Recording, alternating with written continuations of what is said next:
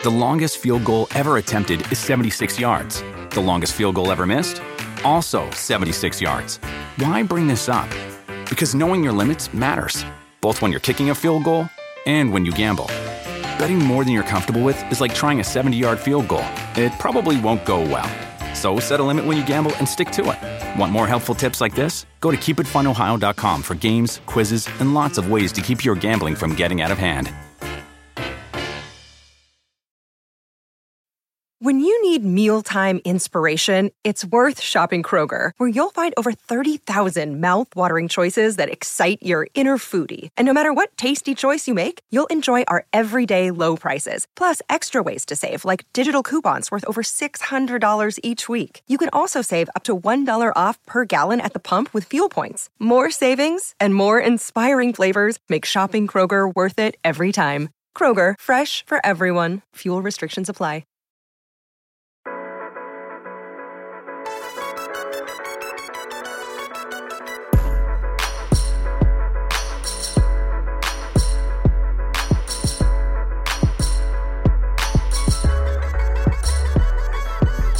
Hello, everybody. Welcome to the Roto Football Show. I am Patrick Daugherty, hopefully with better internet today.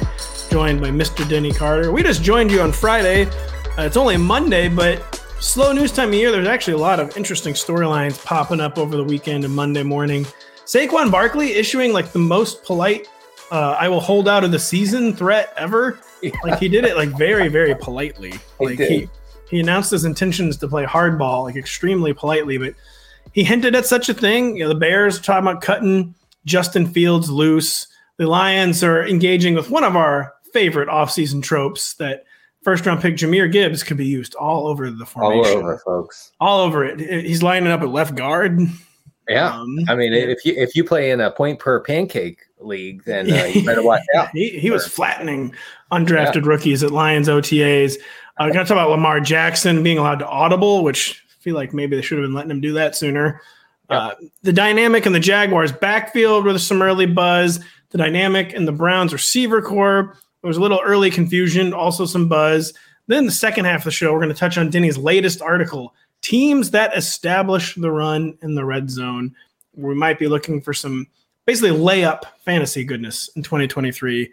We'll start the show though with a topic we just can't escape any. Um, so watching the National Broadcasting Corporation on Sunday morning, NBC, as the Zoomers calling it, watching the French Open. I, by the way, I'm totally obsessed with tennis, and I watch like, I watch like the entire fortnight, as it's known, of all the majors.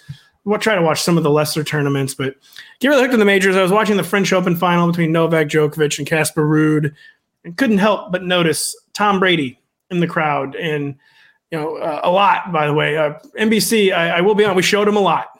We showed him a lot, a lot in the crowd. Because why wouldn't we? And this is kind of more of a Galaxy Brains topic, Denny, but I sort of feel like Tom Brady's already pivoting from spending more time with the family. And it seems like he's been ubiquitous uh, everywhere but his family lately. Right. Uh, Tom Brady has pivoted to not spending time with his family, which you, you have to you have to respect. Uh, he learned his kids' names, and then so not to interrupt you, but to interrupt you, he's spending more time with Novak Djokovic's children than his own children for some reason. and and you know what? That's as a retired old man, that's that's fine. Uh, Tom Brady cannot uh, stop being on TV. I think that that's that's the issue here. He literally he can't stop. He's he's on a a, a boat with Mr. Beast throwing footballs at at, at uh, flying uh, UFOs or whatever. I mean, he I, every time I turn on my computer or my TV, there there is Tom Brady, and of course, this means that he's he's never going to play in the NFL again. We know that for sure. So, Mr. Beast, I thought you were saying he was offering like here 10 million dental surgeries to people. Uh, that's I don't really understand Mr. Beast's business model. It seems to be a lot of stuff like yeah. that. And yeah. Tom Brady, it's interesting because you say he can't stay off TV, but yet he is literally staying off TV this year. And like he seems afraid to start his Fox contract, like his 10 year Fox. It's like he loves being on TV, but he wants like a script prepared or he wants it to be like a viral thing. He doesn't actually want like Kevin Burkhardt. So, Tom, uh, do you know any players on either of these two teams? And he's like, uh, Uh, if it's not Mike Evans and it's not Chris Godwin, then I don't know, Joe. Yeah, no, if it's not Cade Otton, Cade Otton's the last active NFL player Tom Brady remembers. Um, sending him 16 targets per game whenever he was healthy. Well, I mean, but let's let's just talk about why he doesn't want to commit to that gig. He doesn't want to commit to it because he's coming back. Yeah, man. Are you He's he's serious? going to play again. Just, just stop. Just stop. why? Why is no one? No, the media won't stop. listen to me. I, they, he, it's not. It's not an if. It's a when. It's a when. Just He's, stop. he's playing this year. He's going to play this year. I know he came out. He said so he said some vague statement. Oh, I'm never going to maybe play football for some team, whatever. You know. But I mean, come on. Let's let uh, Jimmy Garoppolo. Look, uh, look. Tom Brady has lived uh, uh, to prove the haters wrong, and Jimmy Garoppolo is the reason he didn't go to San Francisco, or the reason the Niners said, "No, we're good, Tom. You can go to wherever, Tampa, wherever. We don't care." Uh, he has now lived for four years with with, with that with that uh, burning desire. And Well, the chip goes back further than that. Remember, they drafted Jimmy Garoppolo to replace him in New England. Yeah, the Zoomers don't even know about that. I, I forgot about that. So, uh, so yeah, I mean, it, it is uh, the uh, the clock is ticking until we see Brady under center for the Las Vegas Raiders. Yeah, I'm, I'm just stop.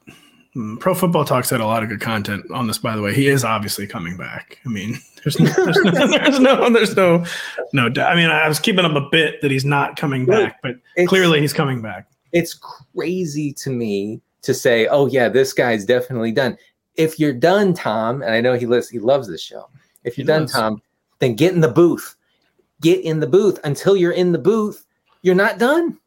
He did a he did an unaired segment for the show, by the way, where we were in a helicopter, kind of doing like real close dives of a beach, throwing footballs at people, and two or three people ended up in the hospital. So there is some ongoing Right. litigation. We're not Right. allowed to really Thankfully, talk about Mis- that. Mr. Beast gave them health care. No, Mr. Beast gave them, and Mr. Beast. Thankfully, he's going to be out of the hospital soon. Um, Yeah. Tom hit him real hard with one of those Right. footballs. They didn't And tell he- us that uh, we weren't supposed to fill them all the way up. And that they're basically like a, a slab of asphalt when you drop them from a helicopter. And Right. So, well, he Mr. Beast, we're rooting for you. Uh, we know you're going to pull was- through. was throwing at drones, and uh, he threw at another country's drone, and it just went all sideways. Yeah. Yeah, and this bit we're getting a little too elaborate for the Roto Roll Football Show right now. It's time to move on All to football talk. And Saquon Barkley, Denny. Again, I mean, this was just a very this was you can't even call it thinly veiled, but because it wasn't th- it was very uh what's the opposite of thinly? Very thickly veiled. But when asked whether or not he would consider sitting out the 2023 season, Saquon Barkley said, "That's a card I could play." Then he like went. He said he's like being nice. He doesn't want to reset the running back market. He just wants a fair deal. I mean, what? How do we contextualize this? Like when we're thinking about drafting Saquon Barkley this summer. you contextualize it in the following uh, way: uh, he's going to play 17 games this year, and uh, there's there's no universe in which he doesn't play for the Giants. I mean, but you know, this is the Austin Ekeler approach of like, please, sir, may I have more? Uh, and this is unfortunately how running backs have to approach, uh, you know, negotiations, contract negotiations, uh, in in an era where. Um, teams are, you know, absolutely. If you're not Jerry Jones, you are not shelling out the money for a top shelf running back anymore, and they know that. Like it's it's very very clear, even to the elites like Saquon Barkley. So he can't come out. He's not a receiver.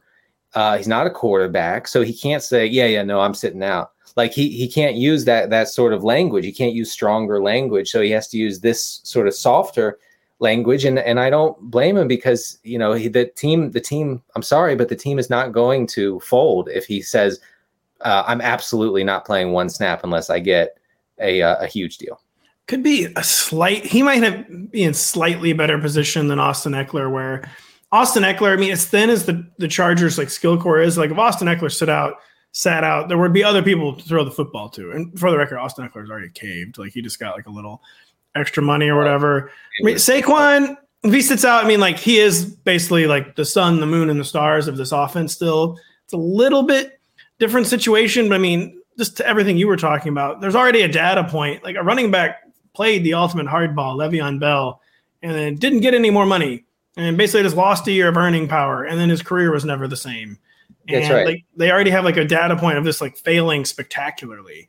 And, Yeah. I mean, Saquon Barkley would probably stay in better shape than Le'Veon Bell did during his year plus holdout, but it just seems like it's the road to nowhere. And the, yeah, this is like basically as much hardball as a running back can play is like very politely saying, "Yeah, I, I would maybe do this, sir."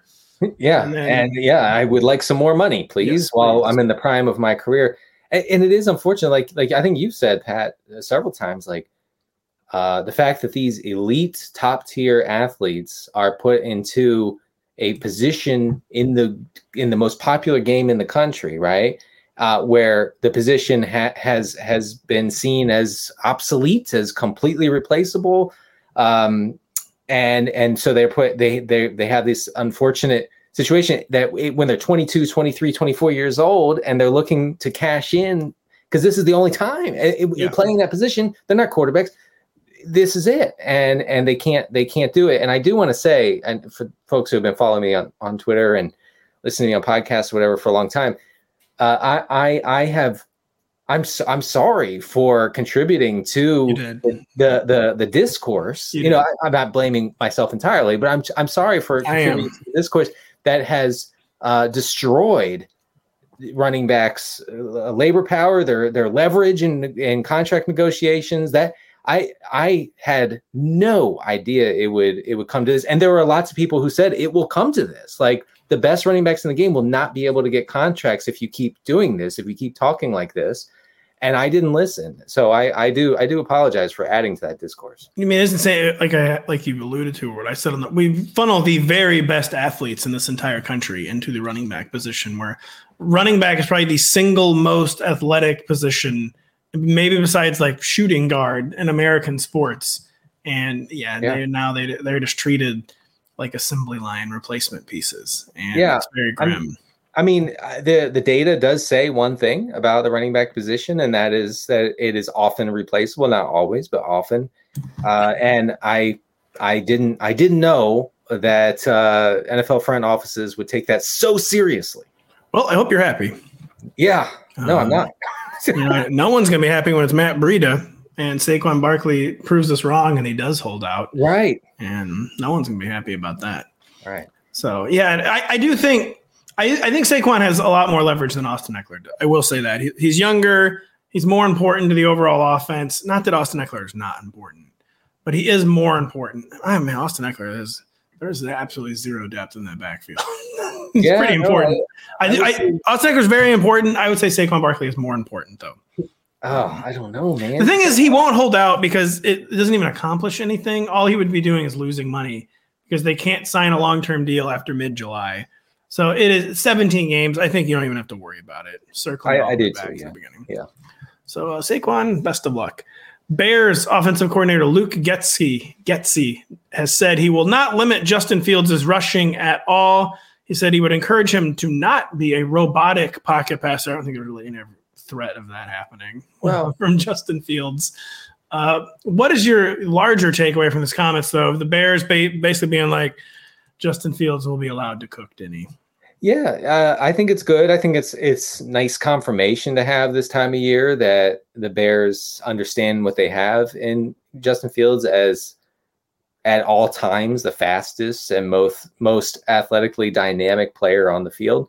Um, and uh, basically, Getsy was just confirming that hey, we are not going back to the Matt Nagy model of uh, treating Justin Fields like I don't know Vinny Testaverde uh, and whi- which which was which was what was happening uh, it was. under- and it was categorically insane. and so so you have you know fields uh last year had uh, 1143 yards eight touchdowns in 15 games if he had played the whole season he would have broken pretty easily the single season quarterback rushing mark. Um that's definitely in the range of outcomes this year.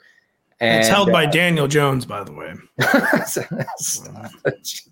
It's not by you know just for for people who are not steeped in irony that's not but uh uh yeah fields uh it's it is nice to know that because that's why we're drafting him in in fantasy is because uh he gives us 100 yards and a touchdown rushing a lot of times And so this is brings me to a, an annual coach speak point I make where people could react to these comments like, yeah, no duh. Like, well, of course they're gonna cut him loose, like dummy. Like, why are we like making any deal at all about these comments where it's they could not be saying it, and uh, but by them saying it, not only is it confirmation, but it's like also a confirmation that they you know they're excited about him playing this way. They actually do want him to play this way, and so like they're like willingly going along with him playing this way, where they're not just like letting him doing it, but they're like actively encouraging it and building around it. And so there's always like many layers to coach speak, like where you just might think like, why is this news? Like, why is the coach even saying this? Yeah. Like, it's just they're not they're going to let him play quarterback the way he should be playing, basically. And you may have already known, quote, they were going to do that, but it is t- the fact that they are enthusiastically doing it and not just kind of like quietly, like res- like uh, with reservations doing it is a very very good sign for his 2023 status. Yeah, my favorite my favorite response to uh, you know news like this, and you know call it news whatever, but uh, to news like this is I guessed that three weeks ago. So it's not actually exactly. Yeah, yeah, yeah, well, the offensive coordinator just said it, so I think you should actually pay attention to that rather than I don't know your guess while logging on to Justin Fields' PFR page. Yeah, the extremely long monologue I had in my brain while I was falling asleep three Tuesday nights ago. I already knew this was happening, so I'm not really quite sure why this is news. Um, so uh, I'm not sure why this is news. I, lo- I love that commenter. It doesn't. That commenter doesn't make me mad at all. No, nothing makes Denny mad. No. Um, nothing makes him mad. Nothing brings him more joy than Jahmyr Gibbs being used all over the formation, except for Denny doesn't believe it one second. Like I referenced in the intro, very, very common off-season trope, extremely common June cliche, like mm-hmm. where the coach he gets like the microphone, like, listen, I know it says running back on his PFR page. That's pro football reference for you out there. Uh, but I mean, could could he be outside receiver? Could he be a slot receiver? Could he be a guard? Could mm-hmm. he be mm-hmm. the quarterback? Like you said, I'm just kind of stealing a riff you had either on the show or before the show. um, very, very common off-season trope almost never ever comes to fruition. Oh, it doesn't matter either. That's one thing that's like really overlooked. Like, it doesn't really help anything. like of them being used places other than running back. Yeah. Uh, what is your view on these comments, and why do you think yeah. uh, it's really like this is like hot air coach speak? Right. I, I know that that's what what we what we have this time of year in OTAs is this running back is lining up all over the formation. He's going to be split outside. I mean, that's probably bad, honestly. Yeah, like I, I probably don't want to hear that a running back is being split outside because then the other team's you know, third string cornerback can shut him down. like it's a running back. He's not, he doesn't have the ability to be a perimeter receiver. I'm, and it also just speaks to like, oh, he's not looking too good as a running back. Like he's getting taken down by arm tackles. Yeah. right. Better put so, him So I, I, do, I do want to mention this. I, I tweeted about this uh, uh, angrily a few weeks ago. Um, no one eh, running backs do not run slot slot routes okay? No matter what anyone says oh he's going to be used in the slot. No he's not. No nobody's used in the slot. No running back has ever been used in the slot. Christian mccaffrey the game's premier pass catching running back averaged three slot routes a game last year okay? And that actually dropped when he got to san francisco. Uh, austin Ekeler averaged two and a half slot routes per game. So uh, once again i can't emphasize this enough jahmyr gibbs is not going to run slot routes. And that's okay. That's okay. He's going to run a lot of other routes. He's going to run wheel routes. He's going to run a bunch of split, you know, right outside the lines. And Jared Goff's going to hit him and he's going to go. Okay. And he's fast and he's elusive. And that all still makes sense to me. But uh, uh, please, please, can we stop with this with the running back in the slot? Why are coaches so obsessed with this idea, by the way, of a running back playing out of the slot? I, I don't really, I've never understood like what the just total obsession with this is. So I, I, actually think that this is related to the the running back value discourse uh, in in in football circles, where Arthur Smith can say, no, no, no, no, no, we didn't take a running back in the top ten, we took a, a, a pass catcher in the top 10 you know you, you all you all like like the media likes when we take receivers in the top 10 that's okay and so i'm going to pretend this guy is actually a receiver. He's, he's not. Bijan Robinson, not again, once again, not going to play from the slot at all this year. And what about and, and that's okay for his fantasy value.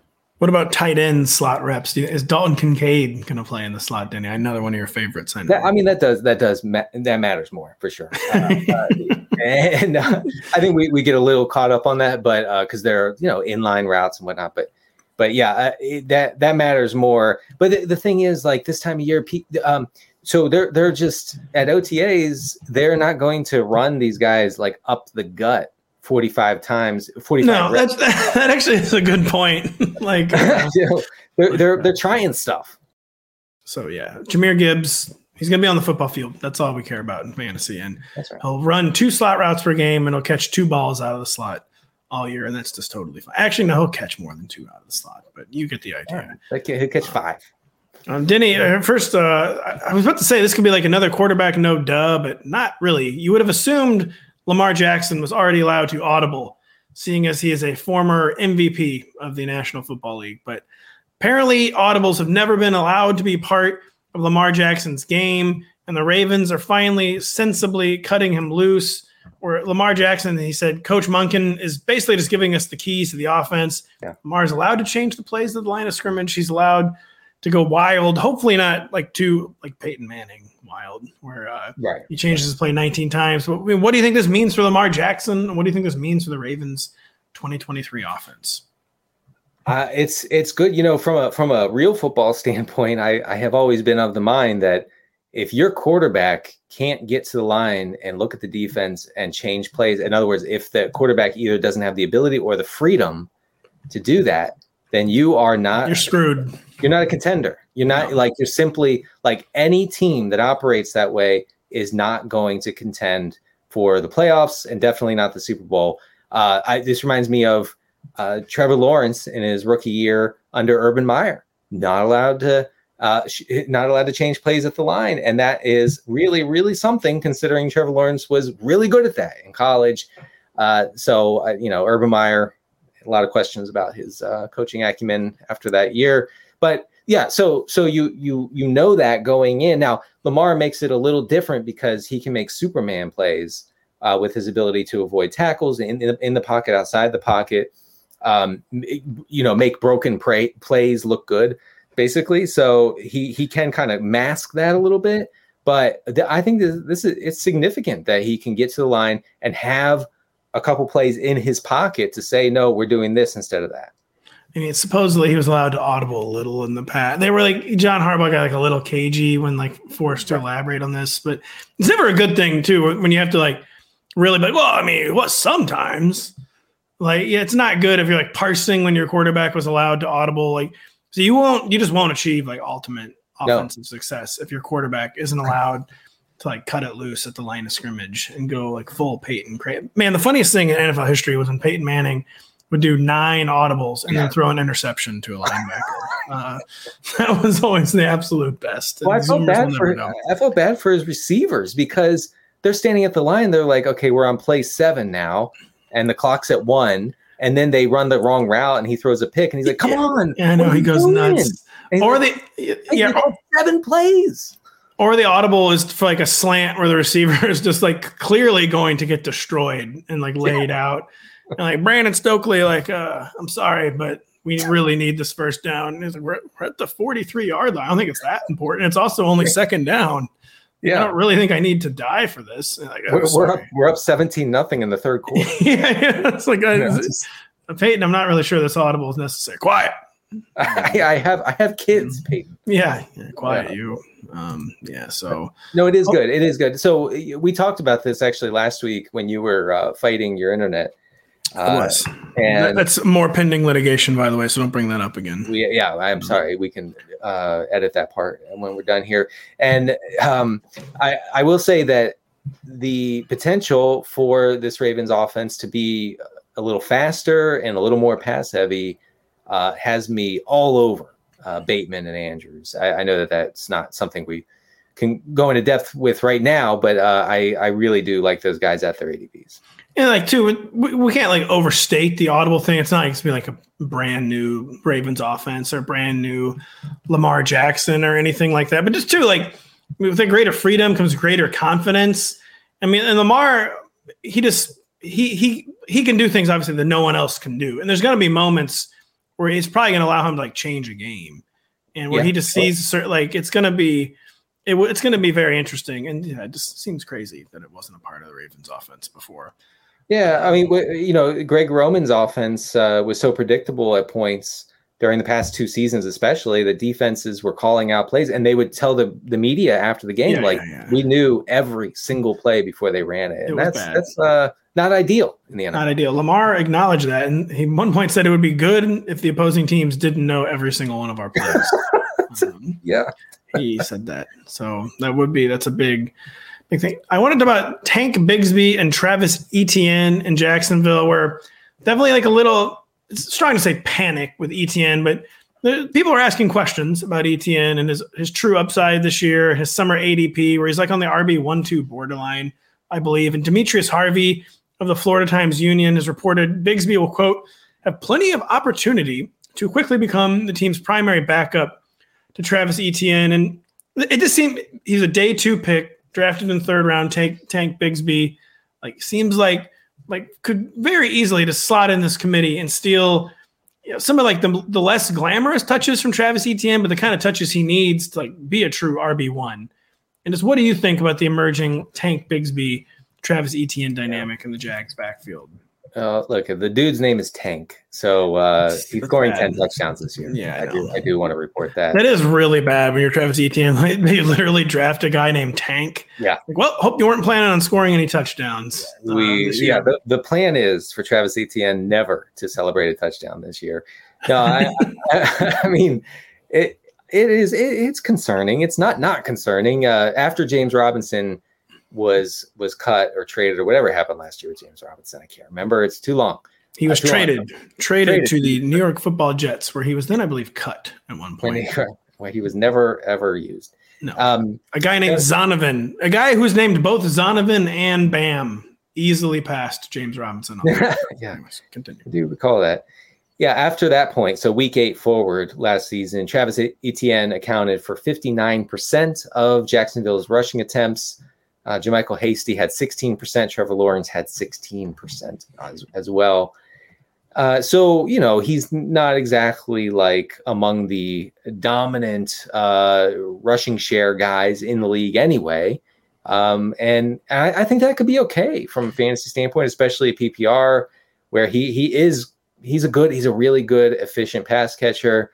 So we we still have that going for us. Um, but uh, man, those green zone touches inside the ten they're so valuable for fantasy.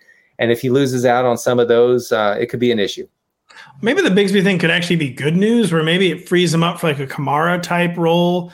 And like it's like the worst case would be like a Chase Edmonds type role. We already know that's not going to happen for Travis Etienne for a variety of reasons. I mean, real life draft capital, the role and production he had last year, they're not going to ever like scale it back to like Chase Edmonds levels. But maybe it could be where it, it, becomes a good thing where he's like basically like picking his spots and it's like 15-ish touches per game. And some of those will be in the green zone at the goal line where maybe they give it to Tank to grind out, you know, like second on hmm. one, second and one from the 17 yard line. But like when they're at the goal line, they're going to give it to their best back, Travis Etienne. We, we know he's not going to lose the pass catching work.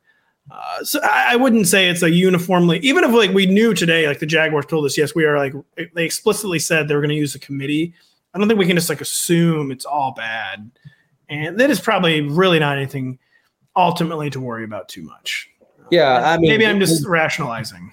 Yeah, right. Uh, uh, Bigsby does obviously become a zero RB staple, I think, this summer, um, Oh, unless man. unless his uh, value, unless his ADP rises to a ludicrous level, then I'm out. But yeah, I, I think that he makes sense if if Etienne misses any time. It would seem to be the tank show, and uh, yeah, he's going to score touchdowns because the announcers are going to love to scream, "The tank rolls into the end zone." Yeah, well, there's something. They accidentally say something problematic about war, and uh, the tank is just flattened. You know, ten. Like I can't even say anything. Yeah, yeah, it's just. Uh, A lot of a lot of things we could say. None of them. yeah, no, none of them bad about American imperial adventurism in certain places in the world. Uh, if Tank is the worst name ever, so you're a running back. It's like one thing they draft a running back, and like like oh, not only are they drafting a running back, it's a running back named Tank. What would be the worst name for a receiver? like Rocket. like, oh, what? This guy's name is Rocket. That seems well. There, bad there was me. a there was a remember Rocket Ismail. I know. Uh, or like like hands. Oh, hands. That seems Hands bad. McGee. Uh, yeah, seems real Yeah, bad. or- yeah, right, right. Uh, yeah. oh, I got one. Uh, targets. Uh, Yeah. so targets.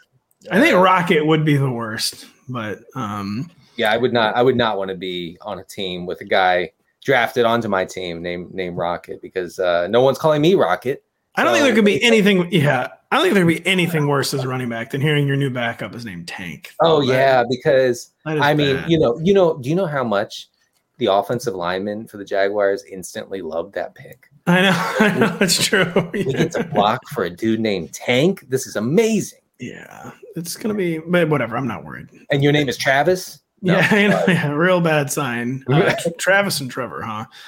The Athletic's Zach Jackson has reported Elijah Moore is quote an easy pick is the early breakout candidate based on the Browns' spring work. The Browns are clearly trying to make this happen after they surrendered real draft capital for Elijah Moore. Fantasy community loved him. The Jets coaching staff did not like him. His efficiency completely cratered during his time in New York. Always very concerning when a receiver doesn't command targets earlier in the career, but he was like very aggressively targeted by the Browns. And now he's drawing hype, you know, the practice where they play in t-shorts, t-shirts and shorts. Uh, is the Elijah Moore hype train back on the tracks, Denny? Yeah, I mean, let's let's just be upfront about this. Uh, he he made a, a really cool catch the other day, and it was uh, it was tweeted out by the Browns official Twitter account. So uh, that's that's why we're talking about this. But yeah, I think I think there's still hope. I think there's hope for a resurgence for Elijah Moore. I mean, he, he his um his college production and college profile was very good. It made us very into him headed into his rookie season. it literally made AJ Brown cry, which I've mentioned on the show before, how good he was in college. Right. Uh, you know, like like all uh Ole Miss receivers, he has that dog, you know. Uh, so he has that going for him, and and uh, and, really, you know, he's in a he's in a, Browns offense that doesn't have a ton of target competition. I mean, I know Amari Cooper. Now this changes if DeAndre Hopkins signs with Cleveland, and this kind of goes out the window. But right now, he's he's competing for targets with Amari Cooper and David Njoku, and that's it. I know people say Donovan Peoples Jones. I tend to It says Donovan Peoples Jones just like already maxed out and like he's Yeah, gonna be like a he's like a shot play specialist and Right. he was very good. I mean, he, his career has kind of progressed in an interesting fashion.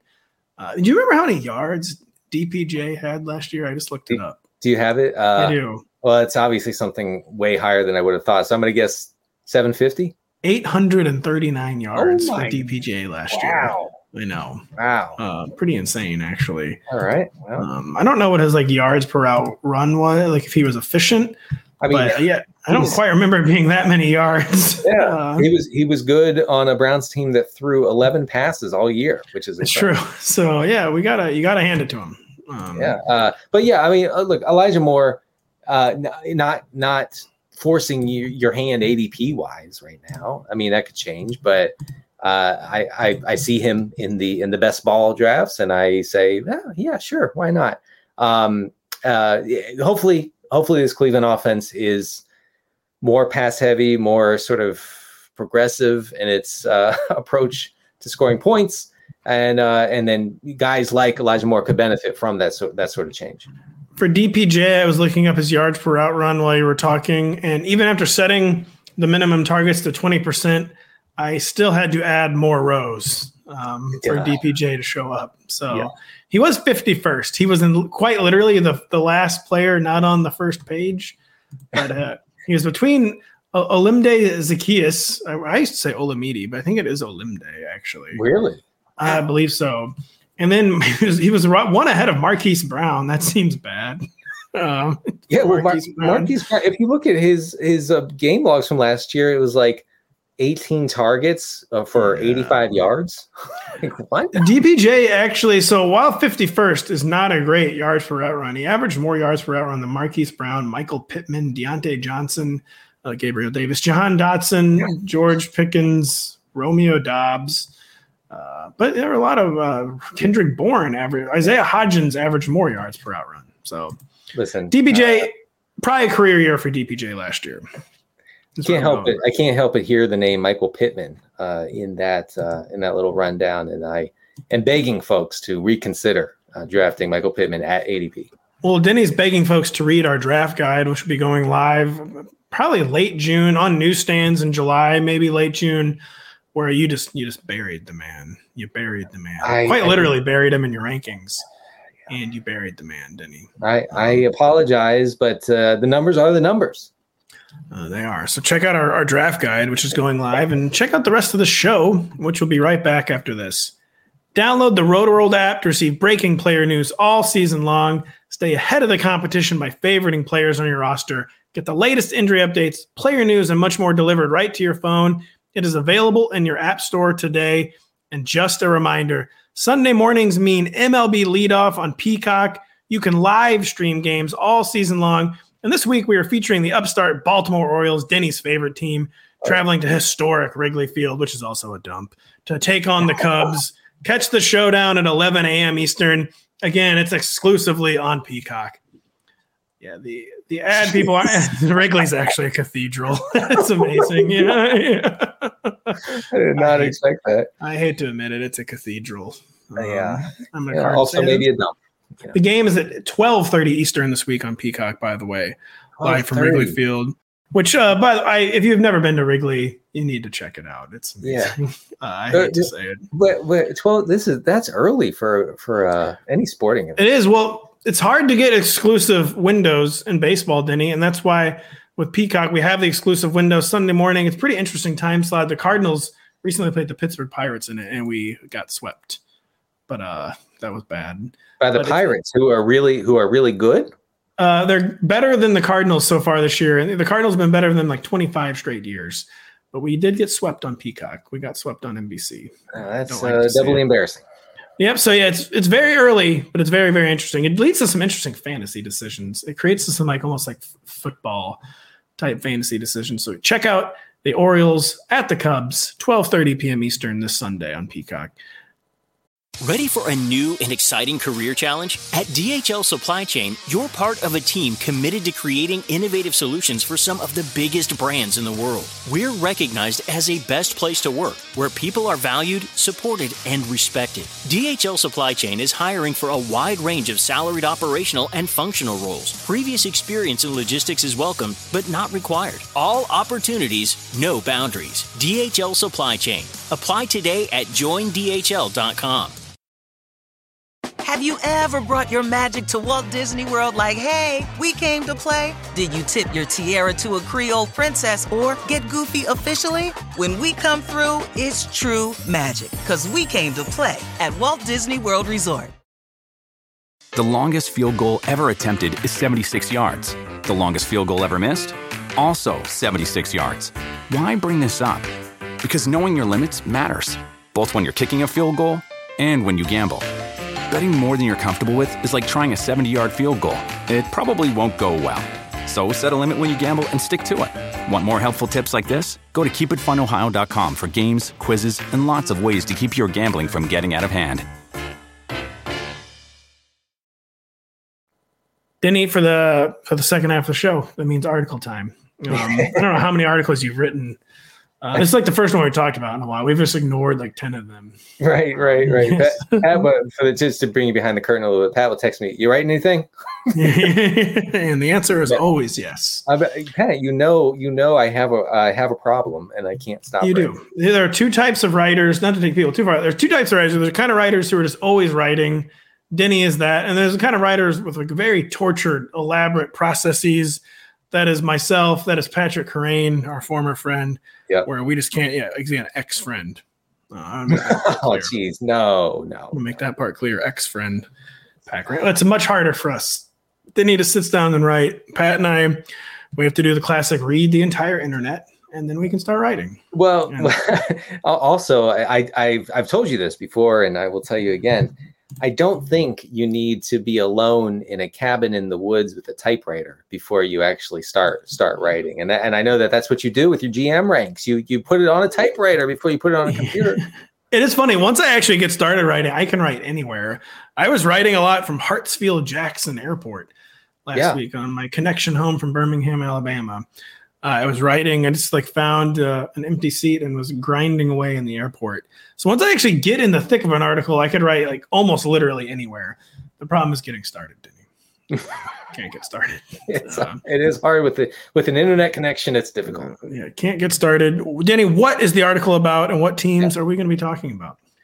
Yeah, uh, so it's kind of a companion piece to the uh, teams establishing the pass in the red zone, uh, which I wrote about back in I think early May, and uh, so I, I looked at the um, you know the 15 run heaviest teams in the red zone last year. Obviously, uh, you have you know teams that anybody would guess would be on that list: the Bears, the Falcons, the Titans, teams of that nature. Uh, but I do I do think that there were there were some surprises there. Um, we have the Giants for one, uh, and and I'm actually uh, tr- desperately searching for the text right now. I thought I had Uh, it. I, I haven't opened any. Um, I did- you're talking I- about the New York Giants, you're talking about the Philadelphia Eagles, the Falcons, the Cowboys. We're going to touch on all of them. Yeah. Um, So the the Giants I wanted to get to because of because of Daniel Jones and obviously the aforementioned Saquon Barkley. Uh, the so the the Giants were actually had the sixth highest or no, I'm sorry fifth highest red zone rush rate last year, um, which is not a shock considering that uh, the team did not seem to trust Daniel Jones entirely as a uh, as a passer. Uh, so I, I think that if this continues, and I guess there's no guarantee that they use Daniel Jones the exact same way. But if if if his second half of the season usage continues into 2023, I think it makes Daniel Jones a, a, a really sneaky draft pick, like maybe the most undervalued quarterback in all of fantasy right now. Um, Tyler Huntley and Jalen Hurts were the only quarterbacks to have more rushes than than Daniel Jones from week 12 to 17. Uh, and of course, in the playoff win against Minnesota, Daniel Jones had 17 rushes for 78 yards, uh, including four in the in the green zone, in, inside the 10 yard line. Uh, so he he just is really his le- you know his mobility is used in that very high value, high leverage uh, s- section of the field, and I don't I think that's kind of overlooked in how we value him. It is. It could also mean too, though. We might get like a 15 touchdown Saquon Barkley season. Who the two times he's been fully healthy, 11 touchdowns his rookie year in 2018, and the last year 10 touchdowns. And maybe now that Daniel Jones is paid and Saquon Barkley is the one playing on a one year contract, maybe they get a little less risky with Daniel Jones in the red zone, and they kind of dial it up for Saquon Barkley. But they probably they probably focus more on keeping Saquon healthy than Daniel Jones. And Right. it is it's just one of the things for Daniel Jones to be at all above average, he has to be running and using his Yes. rushing threat. Otherwise, he's just simply a below average quarterback as a passer. And you could argue well below average. So I don't expect Brian Daboll to like change up Daniel Jones's rushing usage. And like you said, he could actually enhance it. And Yeah, I, I would be very triggered. I, I will admit it. But we're we're we're, we're very much into uh, Justin Fields is like you know we talked about a minute ago. Justin Fields' rushing ability and his potential in the Chicago offense. So Fields had 15 rushing attempts last year inside the 10 yard line. Jones had Jones had 14. You know, Wow. so I actually would not have ever guessed that. That's Yeah. insane. uh, he had he had 25. Jones had 25 rushes inside the 10 on the season, and and uh, That's a lot of hits to expose your quarterback to, but It is. It is. And so, uh, you know, I guess we're probably going to hear at some point, just like we're hearing with Josh Allen now, that oh, this guy needs to needs to throw the ball more, can't take these kind of hits. But I do think that a big part of this is the way that Daniel Jones plays the position. Like, uh, you know, a lot of these are not designed runs. Okay, these are these are him ad libbing. These are him taking off rather than trying to make a, a tight window throw, which he just does not seem to want to make very No. um and and so it, it does you know this this sort of usage has me targeting jones in a lot of drafts you know, I wonder if they will for real dial back on Jalen Hurts' red zone rushing, by the way, because two reasons he's been paid now. They even can afford even less for him to get injured. And he did bang the shoulder last year. And the easiest way I feel like ever to re-injure your shoulder as a quarterback would be to be handling like rugged red zone carries. And now they're three or four deep at running back. I could see the Eagles like very pointedly, like noticeably, maybe dialing back on Jalen Hurts' red zone rushing attempts. But uh, pure speculation, obviously, and much easier to say in the summer than it is in the season when it's right. such a weapon for your offense. But I mean, he's officially the franchise now, and he officially has a shoulder injury on his resume. And you just wonder if the Eagles might get a little cold feet with Jalen Hurts in the red zone. Maybe you know I, I, do think that's definitely in the in the range of outcomes, as the kids say. I, I will say that the, the tush push that that that play where that helps a lot. The the they have you know the running back or some big tight end push Jalen Hurts uh, into the end zone. That is, I mean, that's basically unstoppable. I, and it should be illegal too. This I, is America. I actually no, it should not be illegal. We this is the, America. I will turn into a libertarian if that is is uh, outlawed in the NFL. Uh, eh, eh, no, I mean uh, when I when I say basically unstoppable, what I actually mean is unstoppable. Okay, um, you can't. You, it's a touchdown. It's an automatic touchdown, and I think they will continue using that play, which is which is big for him. Not so great for the Eagles running backs, by the way. Um, well, tell you because this segues. You actually wanted to talk about the Eagles in the red zone. Do you have any thoughts you didn't hit on just there on the yeah. Eagles in the red zone usage with the rush? I do. So Miles Sanders uh, had 45 carries inside the uh, 20 yard line last year. That was the third most in the NFL. That seems um, inconceivable to me for how little they trusted him. That's crazy. I know.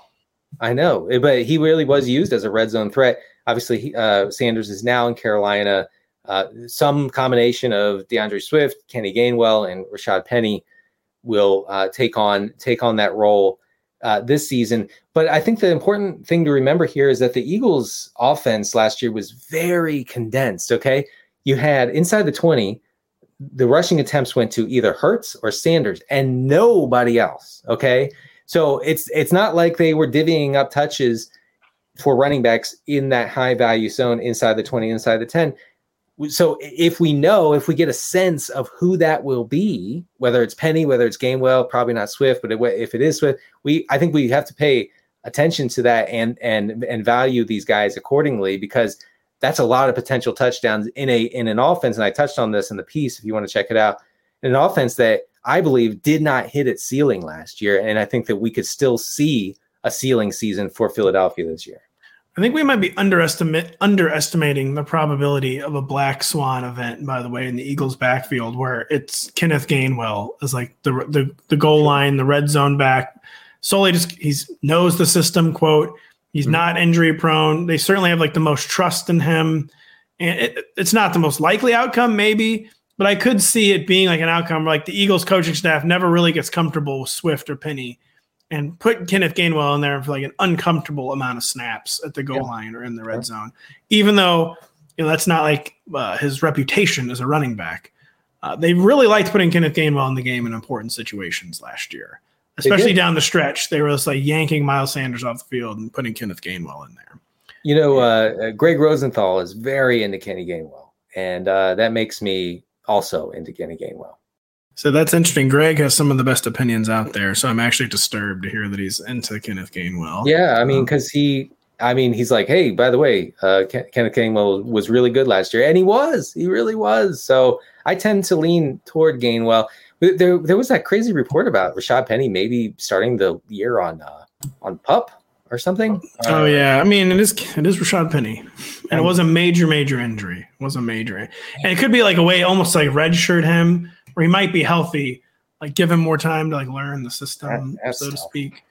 Yeah, I could see. I mean, it is funny. Like we're excited about Rashad Penny and D'Andre Swift, and this both could just be like massive busts. Oh yeah, like guys who don't stay healthy guys that had trouble earning their coaching staff's trust. I mean, Rashad Penny had to basically become Adrian Peterson for the, the Seahawks to start taking him seriously and giving him big workloads. And then he just got hurt yeah. again.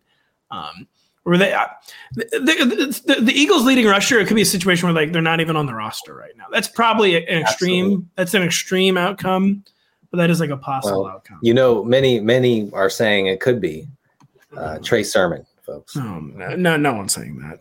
Oh, there are people saying it. There I actually did see Trey Sermon discourse on Twitter over the weekend. I believe, oh I believe our our beloved uh, former coworker Hayden Winks is a Trey Sermon truther from way back. So we are uh, we're looking strongly into whether Sermon will be the guy. Oh my gosh! Wow, Hayden these Zoomers can't keep control of these Zoomers at all. Just can't keep control of them. Danny, what is the next backfield you Yeah. want to talk about? Yeah, I mean, uh, I obviously had to talk about the Falcons and the fact that Arthur Smith will never throw a touchdown in his No. uh, He will offense. simply he will never simply quote throw a touchdown. Never.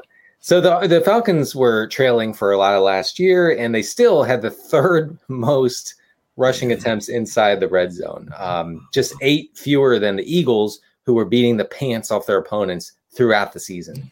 It's kind of crazy, actually. Uh, you know, this is good news. This is good news for for someone. I don't know who, but you know, probably Bijan Robinson, possibly Tyler Allgeier, maybe both of them. I'll tell you what, it's who is not good news for. It's not good news for Kyle Pitts, a generational talent who, again, will not score any touchdowns this year Yep. because, again, and this is something we have to emphasize over the next couple months.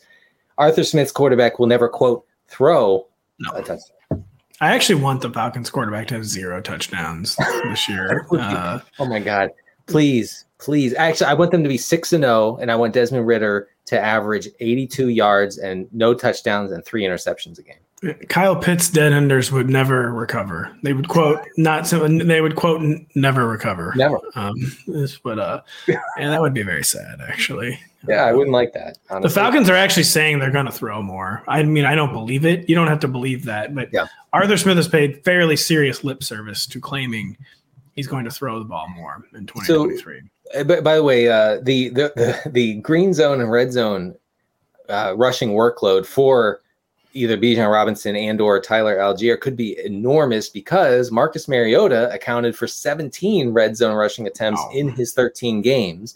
Desmond Ridder is not going to have that. He had five red zone rushes in four games as as a rookie last year. Uh, so we you, it could you- be ramped up. Maybe that was just a trust thing. But is I mean Desmond Ridder's not a not a mobile guy. No, he's big though, isn't he? Isn't he like really big? Is, isn't he like six four? I might be might be misremembering that, but no, he's very robotic. His movements, uh, not going to really uh, confuse anyone who's like a high end athlete. I mean, not that he's a bad athlete. He he's big. He's 6'3", 207. He's the exact right size. But uh, I, I I I do think that Mariota, as not as the quarterback of the Falcons, is probably probably good news uh, uh, for Bijan Robinson and or Tyler Allgeier. I regret to inform Denny Desmond had twenty two rushing touchdowns in college. Actually, Wow, it could be a thing. Actually, It's more than a little. could be a thing. Yeah, that's a lot. That is a Well, lot of rushing. Tutters. the Tutters. I'm just saying. I, I know that upsets me. Tutters is what they're actually called in the NCAA rule book. He had Yeah. 28 tutters. You're going to upset the YouTube commenters. I know. and- I know. Everybody gets so mad about that. But that's what that's what it's called in the NCAA guide. I know the NCAA is a dying institution. but They're called Tutters. So sorry if that triggers you. It does actually. it actually does. Uh, I'm sorry about that. By the way, do you think Cordarrelle Patterson is even going to like be on the Falcons in Week One? Yeah, yeah. Yeah, it's kind of weird that he's still on the roster. To be honest, um, I mean, well, they lost their uh, primary kick returner. Uh, that's right. for the season. So uh, I'm thinking that uh, CPAT will take over that role, and then you know see some some usage as a ball carrier. See, back to back years, they really had like regret about giving him so many touches down the stretch and have dialed him back like severely two years in a row. I mean, he Yeah. he had regret about Yeah, that. he did. And he's, I mean, he's old. He's like 32, 33. Um, so, yeah, the CPAT as a fantasy entity is, of course, over. You want to talk about one final backfield that establishes the run in the red zone, Yeah. and it will surprise absolutely no one. Uh, well, there there are two oh the Cowboys. Cowboys. I see. Yeah. Yes, I, it- yeah, and you're right. Yes, it will. It will uh, surprise zero people. Um, you know, and Mike Mike McCarthy, the head coach and new play caller for Dallas, is on record as saying that uh, he is committed to not scoring too many points and not having too many big plays this year. It's great. It's bad. great. I just I love I love I can't get enough of it. Please keep that, those kind of quotes coming this summer. Please McCarthy. do. We need content really It's, badly. yeah, the content machine needs McCarthy to keep saying these ridiculous things. Uh, I feel sorry for Cowboys fans, honestly. But um, you know, uh, Ezekiel Elliott's team leading 35 red zone carries are gone for now. You know, un- un- until Jerry Jones uh, watches a uh, Zeke highlight reel on YouTube from 2017 and uh, makes the call. Um, but, uh, but they're, the only, they're the only team that's expressed any interest in Zeke whatsoever. The team that cut him is the only team publicly on the record about signing him. By the way, like it, every week, Jerry's getting like more and more remorse about that. Yeah. Yes. Yes. I, I I think that it's still a possibility. I think you know somebody else taking that role, Leonard Fournette. Uh, oh man, that would be so bad. That is so gonna happen. I don't yeah. know how I haven't thought of that yet.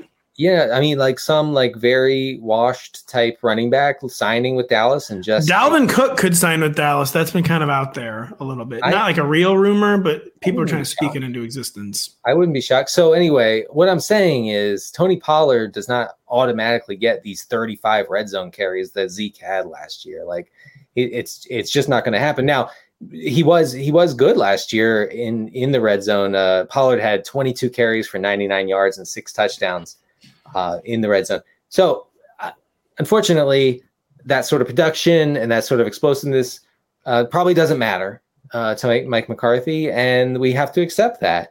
So I, I I can't help but think that the other shoe is about to drop on Pollard, and when it does, uh, we are not going to like it. We're not. I'll tell you who wouldn't like it. Um, our magazine where he's on the cover, but we kind of plan for that contingency because I think I think no matter what, he's he's the one A. There's going to be a one B, and it's a question of like how involved the one B is. He was already flirting with one A status last year, though. Tony mm-hmm. Pollard. Yeah, yeah, yeah. it's not like anyone's drafting Tony Pollard expecting 280 carries or whatever. Right. You're right. expecting Alvin Kamara or Austin Ekeler, which mm-hmm. you came really close to getting last year. And I would just urge people not to overreact. Dalvin Cook would be very bad outcome. That would be bad. Dalvin Cook would be like that would be poor. Anything short of Dalvin, even Leonard Fournette signing with the Cowboys, I wouldn't really be blinking, and I just wouldn't be too worried about it. Well, our, our backup is is actually to put Younghoe Koo on the cover of the uh, of the magazine, if I if I heard correctly. You were I was muted trying to quickly check another fact and just had to unmute to say you were fired. Yeah, you were fired. yeah. I went out. I went, I went out the way I came in. You did. Yeah. Talking about kick- yep. Talking about kickers. So very, very good time to end the show, I would say. The second a kicker comes up, we have to, which by the way, if you didn't listen last Friday, Danny has been censored for his kicker views. And um, he wrote away for I wish I had, uh, you forgot the format for the kicker profiles. And let's just say you wrote a lot. I wrote a lot about uh, guys like oh, who's that new Green Bay kicker, Landers, Anders, you or whatever? Uh, something um, very, very uh, Scandinavian. Yeah, Anders Carlson or something. The the most Scandinavian guy this side of Daniel Carlson, and yeah, uh, I think it's Anders Carlson or something and, Anders. You know, I had like eight, eight tabs opened on that dude at one point, just grinding these profiles, and then Pat calls me and goes, uh, "You wrote way too." um, we'll we'll the wife come back after she found out find out they were edited down to normal kicker profile length. She, the wife left when you wrote uh, these excessively long kicker profiles. I have. Cho- I, am desperately trying uh, to not make this public, so we can just keep this between us and my wife. Okay, there you go. That's fine. That's a good way to end the show. She'll come back, um, yeah, oh, especially sure. when once she sees how beautiful those kicker paragraphs are. Um, so for Denny Carter, I'm Patrick Daugherty. Thank you so much for listening. We'll be back later this week on Thursday. The longest field goal ever attempted is 76 yards. The longest field goal ever missed? Also 76 yards. Why bring this up? Because knowing your limits matters, both when you're kicking a field goal and when you gamble. Betting more than you're comfortable with is like trying a 70 yard field goal, it probably won't go well. So set a limit when you gamble and stick to it. Want more helpful tips like this? Go to keepitfunohio.com for games, quizzes, and lots of ways to keep your gambling from getting out of hand.